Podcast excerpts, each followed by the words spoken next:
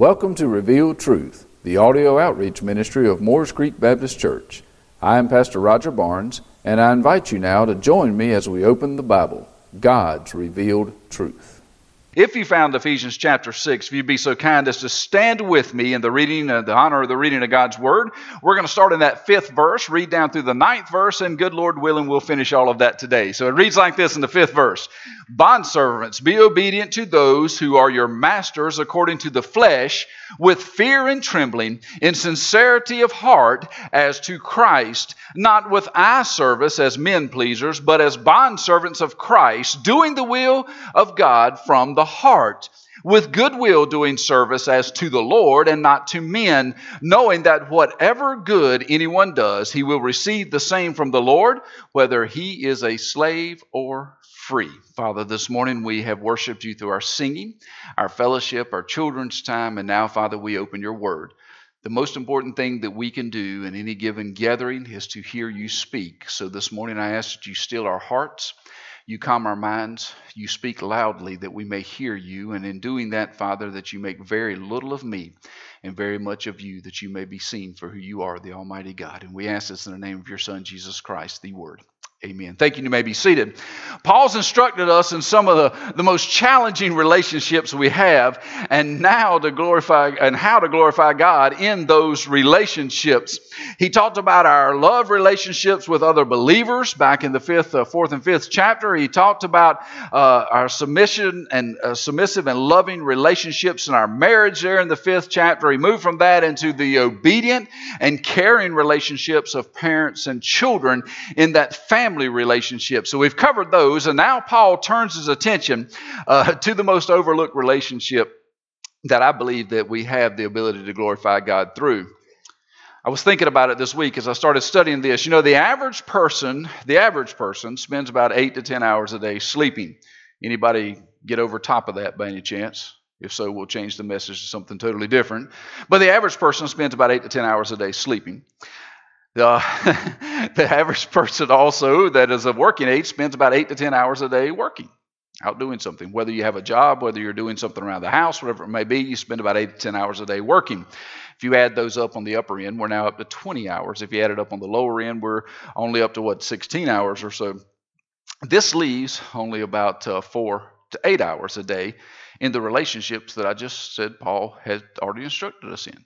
Our love relationships one with another as believers, our love relationships, submissive relationships between husband and wife, and the time that we spend in our caring and obedient relationships with our children. So here he spent a, bulk of a couple of chapters discussing the relationships that we put the most or the least amount of time into. so the largest amount of time we have in a relationship of any type during our regular day is in our work. Is in our work. Yet most people think of work only as that thing, that means that we have to, to earn money and to provide the things that are necessary for life. I just jot down a couple of those things. See if these happen to be some of your needs. To have a house to sleep in, that was top of my list. To have electricity, so when we're inside of that house, things actually come on. to have food. You know, you couldn't be a good Baptist unless you were looking at how can this money be used to purchase something to eat. so we have that. Also to have clothing it's not that I don't like any of you, but this would be a very difficult message if none of you had made enough money this week to buy clothing to come. It'd be a difficult message for you also if I had not been able to buy clothing to come today. So I'm thankful that we're able to do those things. And, and we look at jobs a lot of times or our work to, to provide those things hopefully at the end of the day when when all is said and done and we've purchased those necessities for life don't we all hope there's a little bit left over that we can move from our need list over to our want list and pick up something off that want list that we that we're desiring to have? Maybe we're in need of a new car. We'd like to change some things out do some work around the house. We hope at the end of the day there's something left over somewhere that we may be able to to purchase some things for ourselves off of our want list. But here Paul gives us a totally different look at that work relationship. He doesn't come at it from the angle of how we meet our needs through that, how we supply the things for ourselves. He looks at it in a very different way. If you'll notice that relationship that he talks about, and if you're using the King James Version instead of the New King James, like I just read to you out of, it uses words like servant and master. this day and time, That seems to be a hot button now, doesn't it? Um, but he does use those words, servant and, and, master. In our day and time, if we were going to use the common vernacular for the actual words that he used there, we would use employee and employer, would be the way that we would understand this. We are in some of the strangest times in history, I believe, when it comes to working relationships. Just over the course of time that in my short life that I've been part of the working world, things have changed dramatically, dramatically. It's hard to find an employee now that really takes pride in what they do. You pull up to a restaurant at a drive through window because you're in a hurry. You place an order at a speaker. They give the guy about 20 feet to get that order pulled and put in a bag. And I don't know if you're like me, I've learned it's Russian roulette. I might as well just pull up to the speaker and say, Give me a meal. And they say, Which one? I said, It really doesn't matter. Whatever I order is probably not what you're going to put in the bag anyway. You know, you wind up getting whatever they happen to pull off and put in the bag. You call someone to come do some work at your house with the expectation of what it's going to be. And, and before it's over, it winds up being something totally different because there's just not the pride any longer in, in what people do for a living. See, it seems to be all about a paycheck. I made some notes that says employees want smaller workloads, more paid time off, and greater pay to do it. Does that sum it up? We've got a we've got an employer or two here in the room. Doesn't that sum up what the employee wants? Well, be careful because here's what the employer wants. The employer wants to do more with fewer employees, greater production per the employee that he has. He wants greater control over those employees and for it to be done at a lower salary cost. Doesn't that sort of fit the bill for the day?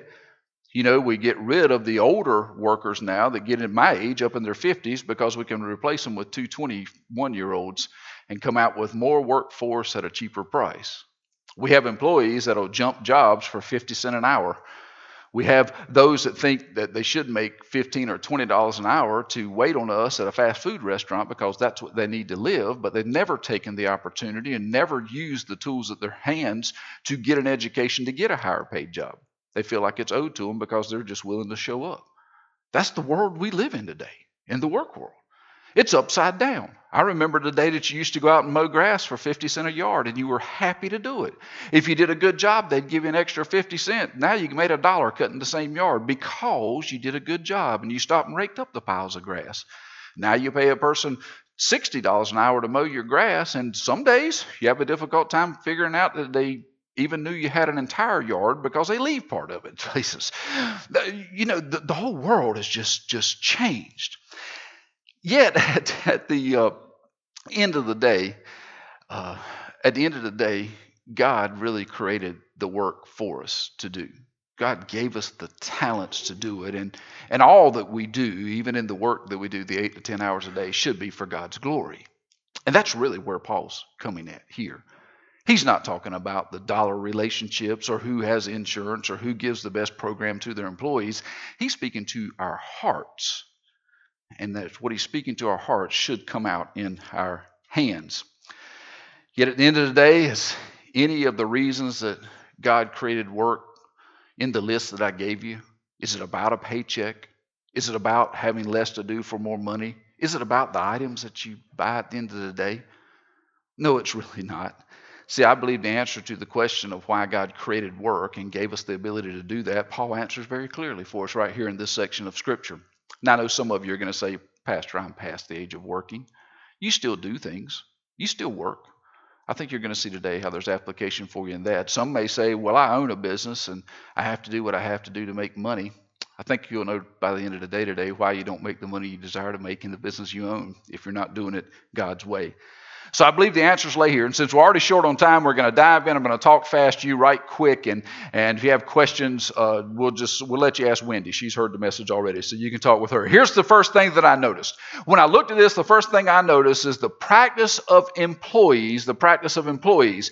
This is in the grand scheme of the, the whole section of the message where Paul's writing about God's glory in the workplace. And the very first thing I noticed was the practice of employees. In Ephesians 6 5, it says this Bondservants, be obedient to those who are your masters according to the flesh with fear and trembling in sincerity of heart as to Christ. Paul uses the word here for bond servants. That's actually the word that he uses. A bond servant is actually a servant by choice, by the way. Uh, when the time of servanthood came to an end, and there was various reasons that a servant would come to the end of his servanthood. Sometimes a servant was became a servant because he owed someone something and became indentured to that person, and he was placed in a, a servant position until that was paid off. Every seven years, according to the old law, the servants were released and they were allowed to go anywhere they wanted. And unless it happened to be a Jubilee year came in the middle, which was every 50 years, and then they were all released. So there were times as, as we look at servanthood, we think of a person being placed as a servant and they're a servant for life to this person. Well, that wasn't the way it worked back in the Roman times. There were times that they had the ability to be released and go, go do something of another nature, but a bond servant was different. A bond servant, uh, when it came time to be free, to have his master uh, set him loose, he would choose to stay with that master. First question that came to my mind when I thought about that was why. I wrote down a couple of notes because they'd been treated very well. See, in that day and time, the lower class people did not have much of an opportunity to make it. It's a lot like our world today. And when they wound up with a master, an employer, so to speak, in our vernacular, that took care of them, they were grateful for that. And they would choose as a servant, even though they were released from duty, to stay to become a bondservant. Um, they were also uh, willing to do that because their needs were taken care of. At the end of the day, their children had a place to stay. There was food on the table, there was clothing. Yes, the work was hard, but at the end of the day, they realized that they were taken very good care of. Another reason they chose to become a bondservant is because they had come to see that their master was, in fact, good. That their master was good and, and, wanted, and they wanted to remain with him because of his goodness. See, these servants then were known as bond servants. Most time, these bond servants would have their ear pierced through with an awl, and there would be a hole left in their ear that would signify that they were a willing participant with this servant or with this master and were not up for sale to another master. So, all of you ladies who have piercings this morning, no, we're not going to go there. That was that wasn't part of the message. That was remember I told the kids earlier the brain goes in gear, head of the mouth. That was I just missed one. But anyhow, they would have their ear pierced, as signifying that they were willingly staying with this master. See, this is really how employees are today. Do you, you see the list that I just gave you? That's really why you're an employee today. We're employed today. We, we take a job and we work to gain in, income to support our family. So we're looking to gain that income. As long as we're treated fair, we feel like we're paid for the work that we do, the work does not become so burdensome or cumbersome that we can't do it, we stay. In the old days, it was not, I say the old days, in my early years, it was not uh, very unfamiliar for a person to take a job and stay 30 or 40 years work in one place because they were treated fairly. They had a work that they knew how to do. They were appreciated for that and they stayed. As we read about bond servants, that's employee relationship. We are, in fact, bond servants to our employers, as Paul is talking about in this particular message. First, Paul says that we are willing bond servants. We are willing bond servants, and as willing bond servants, we're to have the right behavior as a bondservant. That's the first thing that jumped off the page when he said, Be obedient. Be obedient to those who are your masters. Be obedient to those who are your masters. We are to do those things that are required of us in our job. We are to do it without complaining. I don't know if any of you work a different place than I do. You obviously do. But if you're around my place, that complaining seems to be the top of the list sometimes, above the work that actually needs to be done. It says, as Christians, we should be the most obedient, willing employees that are there. We are to be obedient when we desire to be obedient because we like what we're being asked to do. But we're also to be obedient when we don't desire to do the things that we're being asked to do. We are to obey, as the Bible says, in all things, unless you're asked to do something immoral or completely against what God has instructed us to do. It says our obedience should be to God first and our employer second in this particular relationship. So he says that we're supposed to do that. If you happen to have your Bible still open over in uh, 1 Peter, as a matter of fact, in, in 1 Peter, in 1 Peter chapter 2, Verse 18, he says this to us Servants, be submissive to your masters with all fear, not only to the good and gentle, but also to the harsh, for this is commendable, if because of conscience towards God one endures grief. Notice, conscience towards God one endures grief, suffering wrongly. But then he goes on to say, For what credit is it if, when you are beaten for your faults, you take it patiently? But when you do good and suffer, if you take it patiently, this is commendable before God. He says, both in the good things and the bad things, you should be obedient. He goes on to say why in verse 21 For to this you were called, because Christ also suffered for us, leaving us an example that you should follow his steps. And he puts these words uh, there in verse 22 out of Isaiah, who, who said, Who committed no sin nor was deceit found in his mouth. He says we're to be obedient just as Christ was obedient. We are to patiently obey in the favorable and the unfavorable favorable things, but most particularly in the unfavorable things. For it is in those times that you most demonstrate Christ's likeness. And see, that's our purpose. That's our purpose. It's not even about the job. It's about that others, others may see Christ in us. So, second, Paul says to us there in Ephesians that we should also have the right perspective. For he says in the, in the second part of that uh, fifth verse, he says, according to the flesh. So he said, Be obedient to those who are your masters. Then he goes on to say, according to the flesh. We're to have the proper perspective about this obedience as an employee. The Christian employee's uh, submission is given because of the employer's authority. Remember, he's been speaking about authority to us all the way from the authority within the church to the authority in marriage to the authority in the family. And now he's talking to us about the authority in our workplace, our employee employer relationship. So he says that we are to be submissive because of the, the authority given to this uh, a boss, this master, so to speak. We have to understand that it's a temporal submission because it is temporal authority. See, ultimately, it only lasts as long as you're employed for them. It's not a lifelong submission to them. It only lasts as long as you're employed. And it only applies to the physical relationship. For the spiritual relationship, we know that our employer is not our master in our spiritual relationship.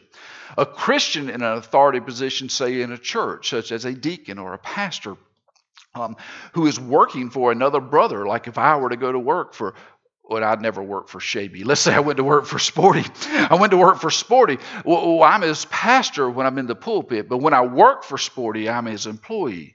Guess who is in the authority position when I'm at work? That would be Sporty. Even though I am his spiritual authority as his pastor, he is my physical authority in the work relationship, and I am to respond in that manner when working. I'm not to pull the pastor card because I don't want to do something. I am to be obedient to that. So that's the second thing that had the right perspective. The third thing that Paul says to us is we're to have the right attitude. He says there that not only are we to be obedient to those who are our masters according to the flesh, but we're to do it with fear and trembling. How many of you show up at work on Monday morning scared to death of your boss? Anybody? Could be a good possibility. If you were to ask some of my employees, they would have said amen right there at that particular statement. I hope not, but it's a possibility. But we're to, to do it with fear and trembling. This is not because we are afraid of the employer or what the employer can do to us. That's not the overarching idea in this. We are to honor and obey our employer because of his position it's the same phraseology used when it talks about our relationship to our pastors and, and the leaders in our church, and most especially our relationship to God, in the fear and trembling because of the position that they are set in. Even if we cannot honor and obey the person of our boss for who he is, we are to honor and obey him because of Christ's example to us and the fact that he's been placed in the position over us by God.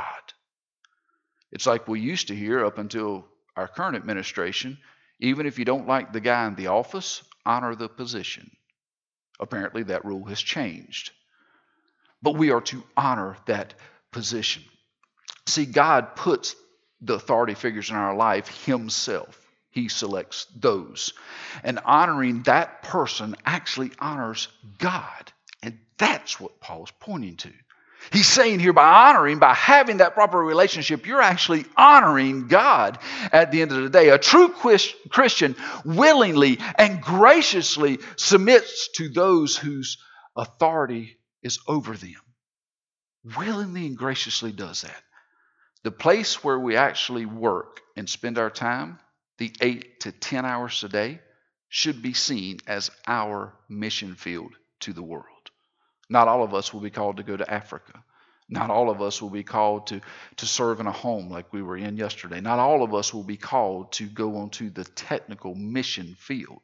Yet each of us are called to the mission field because we're told by Jesus, Go therefore into all the world, to the uttermost parts, to Samaria, to all places, and show them Jesus. And see, that workplace that we spend the bulk of our day is our mission field. And you never know how God will use your obedience to the authority in place over you at work to soften the hearts of that person and those around that the gospel message may be spoken into their life. I will guarantee you this disobedience to the authority in your life in the church will shut the door for the gospel to be spread. And what Paul is saying here, by being obedient to those God has put over you, the door will be opened wide open for Jesus Christ to be proclaimed. Whether it's through your work, through your word, through your deeds. And that's the heart of what Paul's saying. Fourthly, Paul says that we're to have the right commitment. In the very last part of that fifth verse, he says, in sincerity of heart as to Christ. Sincerity of heart, that's the right commitment. The reason we are to be obedient to those who are set in authority over us is because of our heart. See, it is with complete sincerity and love for the Lord that we are to do our jobs. See, when you wake up on Monday morning dreading to go to work, you should wake up and say, I'm not dreading to go to work. I'm excited to go to work because I get to go and tell someone about Jesus. Even if I never open my Bible, even if I never quote a scripture, just the obedient act to the authority set over me preaches Jesus to those around us. Instead of dreading for Monday to come, you should go to bed Sunday night saying, Let it come quickly let it come quickly that I may share the gospel with someone there before Jesus Christ comes back and that person does never, not ever have the opportunity to hear. Oh, how it would change our workplace if we woke up on Monday morning saying, I can't wait to get to my mission field to tell someone about Jesus. And see, God has given us the ability to do certain things in our life, and He expects us to be the best at those things. I can't help but think about First Thessalonians. I was going to try to keep the scripture limited since I was out of time, but uh, so be it. We're going to preach all of it. Uh, Ephesians, uh, uh, First Thessalonians, First Thessalonians four, uh, verse ten. Uh, the second part it says, "But we urge you, brethren, that you increase more and more, that you also aspire to lead a quiet life, to mind your own business, and to work with your own hands, as we commanded you, that you may walk properly towards those who are outside, and that you may lack nothing." See, Paul tells the Thessalonian church to do what God has gifted them to do and to do it well. Do it from a heart that is filled with Christ, not criticizing, not bragging, not undermining others, but to do it in obedience that our needs may be met, yes, but that unbelievers may take notice. That unbelievers may take notice. So that's the right commitment. The fifth thing that Paul says to us very quickly is that we need to have the right motive. We need to have the right motive. In the very last part of that fifth verse, he says this as to Christ. See, when he throws those words in, all arguments outside of the Bible disappear from me. Because what he's just said is that what we are to do, even in our work, is as if we're doing it to Christ. That's convicting. That statement to me is very convicting. For those of you who are still in the in the employment world, in the work world. Yeah. Did the, did the job that you did on Friday, if Christ was your boss, would you have done it the same way? If Christ is your boss, would you show up tomorrow morning for work with the same attitude?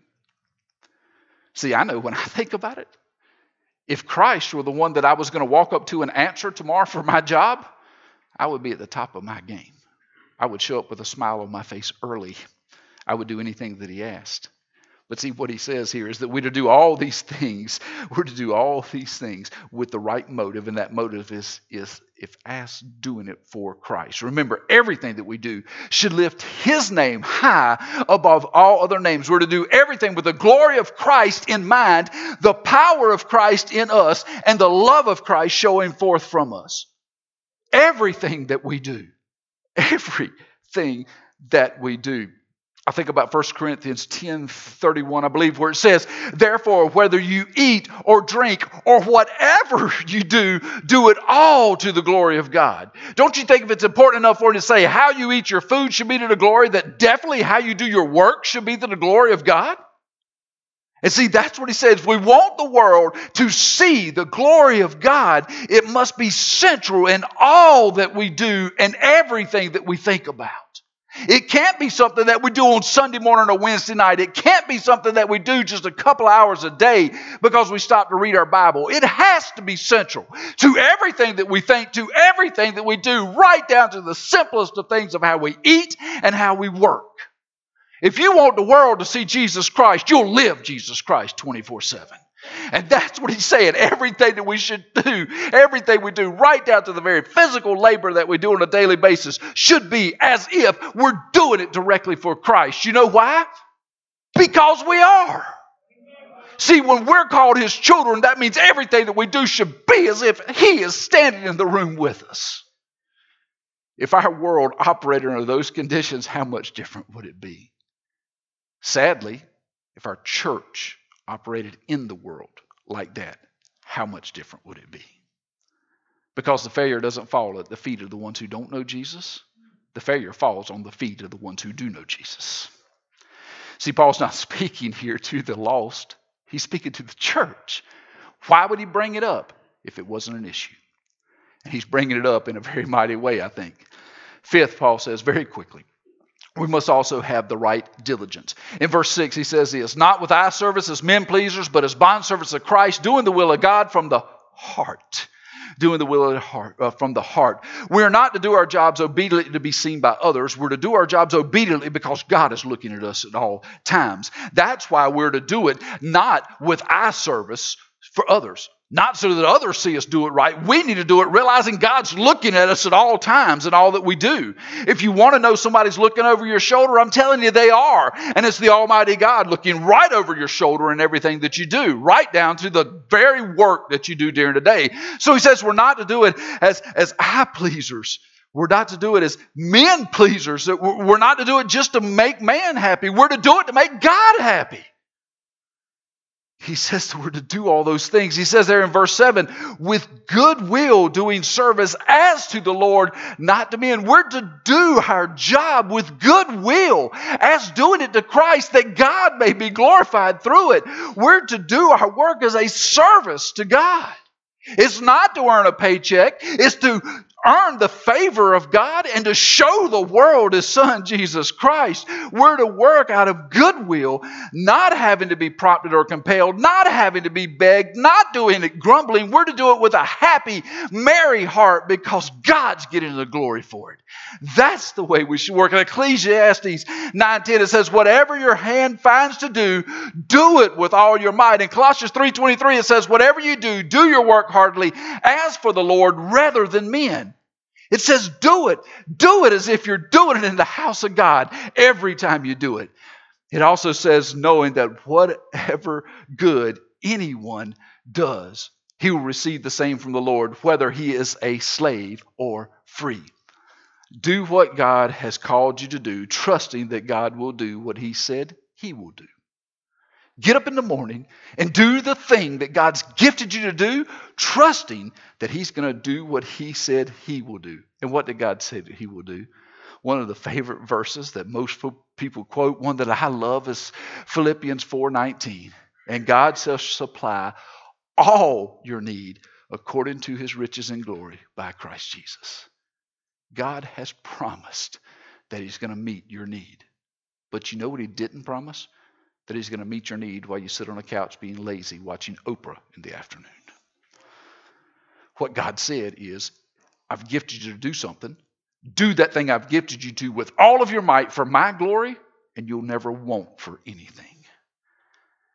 If you really believe God is who God is, you'll do your work as if you're doing it at the throne of grace trusting that God will supply all of those things. So, very quickly, we saw the, the practice of employees. In five minutes, I'm going to give you the principle of employers. Give you the principle of employers. In, in Ephesians 6, verse 9, it says this And you masters do the same things to them, giving up threatening, knowing that your own master also is in heaven, and that there is no partiality with him. There is no partiality with him. What are the same things? I think you can step right back to the, the sixth verse there where it says, Not with eye service as men pleasers, but as bond service to Christ. He's saying, Employers, like you expect your employees to work. Don't do it just so that you're seen. Do it in the same manner for the service of God. Employers are to serve their employees with the attitude of Christ, to put their needs ahead of their own, to love their employees with the love of Christ, to truly care for their needs, not to rule over them with an iron rod.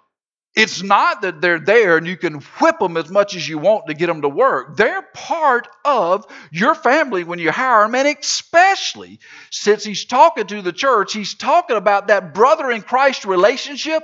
If there's anybody that you should treat with the love of Christ, it's your fellow brother and sister in Christ. And if you have an employee that is a brother and sister in Christ, you're going to treat them like the Bible says, which means you're going to think of them before you think of yourself. You're going to make sure their needs are met. You're going to love love them with the love of Christ, and you're going to set the example of who Christ is to them.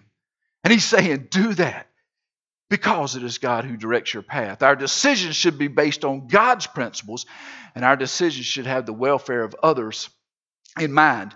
You're to lead, yes, from a position of accomplishing God's will, not your own. You should look to accomplish God's will. How do we know that? Because at the end of verse 6, it says, doing the will of God from your heart.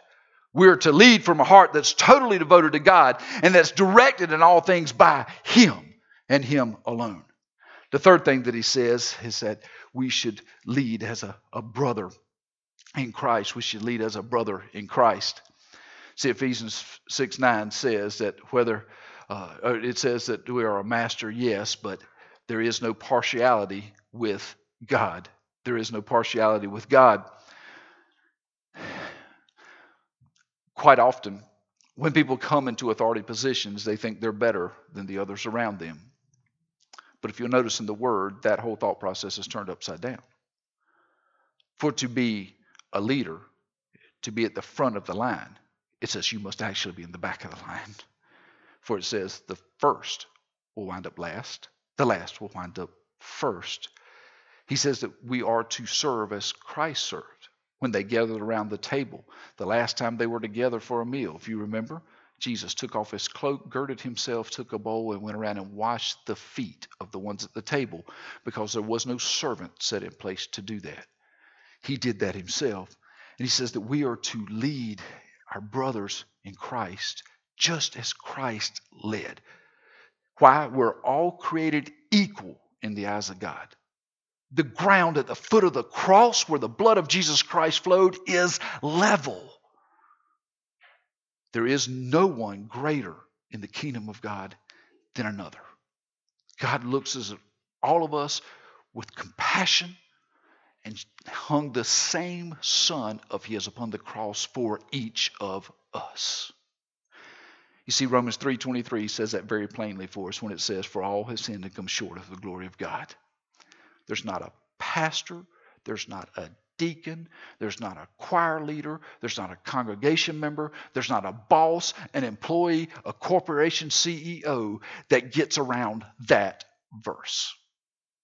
It says that everyone, from the top of the greatest kingdom to the bottom of the lowest job, all have sinned and come short of the glory of God. But in that same book of Romans, in chapter 2, verse 11, it sanely plates this For there is no partiality with God. What does that mean? That means even though we all have sinned and come short of the glory of God, it doesn't matter your stature, it doesn't matter whether you owned a company or whether you worked there, that God loved you enough that He hung His only begotten Son on a cross for your sins. When you go to work tomorrow and you look at your boss or you look at your employees, you know what you should see? A sinner, either saved by the grace of God or needing to be saved by the grace of God. And you should picture yourself locked arm in arm with that person standing at the foot of the cross on level playing ground. I think bosses would treat their employees different. I think employees would treat their bosses different if they realized at the end we're all going to stand before the same Jesus and answer for all those things that we have done for him if we're saved. And we're going to stand for before him if we're unsaved and answer for why we never accepted him as Lord and Savior. There'll be one Jesus, one Lord, one Savior. And we have the opportunity to either be all in the family or you have the opportunity to be out of the family. But for eight or 10 hours a day, your mission field should be to show those that you work with how to be in the family. See, we are to be mutually submissive to each other because we have the same master, and that's Jesus Christ, our Lord and Savior. Within that, He places authority over us, and by being in obedience to that authority, we are actually being in obedience to our master. By being the one in authority and treating those who we're in authority over as Christ says we should, we're showing the example of Jesus Christ to them. What difference does that make in your life this morning? First and foremost, I hope you realize that for any of this to apply to you, you must first know Jesus Christ as your Lord and Savior. Maybe this morning you've never come to the decision that Jesus Christ is going to run things in your life because you have really messed it up. And that's what sin is. Sin is the breaking of fellowship with God because you have chosen to do it your way. God's screaming at you this morning saying there is a way. There is a way to be right, and that way is through my Son, Jesus Christ. And by accepting Him as your Lord and Savior, He not only saves you from the sin and buys you from the death that you have in sin and places you in the glory of God in heaven, but He actually becomes the Lord and Master. And that Lord and Master takes you from what He raised you from, sanctifies you until you're glorified in His presence in heaven. Maybe this morning you've never made that decision. Today could be the day. Let tomorrow be a new day for you at work because you have a new life within you because you've accepted Jesus Christ as your Savior and He's changed you from within to change that which comes out. Is He the Lord of your life? Is He your Savior? If not, that's where it starts this morning. If He is your Lord and Master, look at your work relationship. Is it a mission field for God or is it a mission field for the devil? Because that's your only two choices. Is your life at work showing others Jesus Christ? Thank you for joining us here at Revealed Truth. I would like to personally invite you to visit with us at Morris Creek Baptist Church. We're located at 3107 Union Chapel Road in Curry, North Carolina. Our Sunday school starts at 10 o'clock on Sunday mornings and is followed at 11 o'clock with our Sunday morning worship service. We also have a time of prayer and Bible study on Wednesday evenings at 7 o'clock. We look forward to seeing you soon.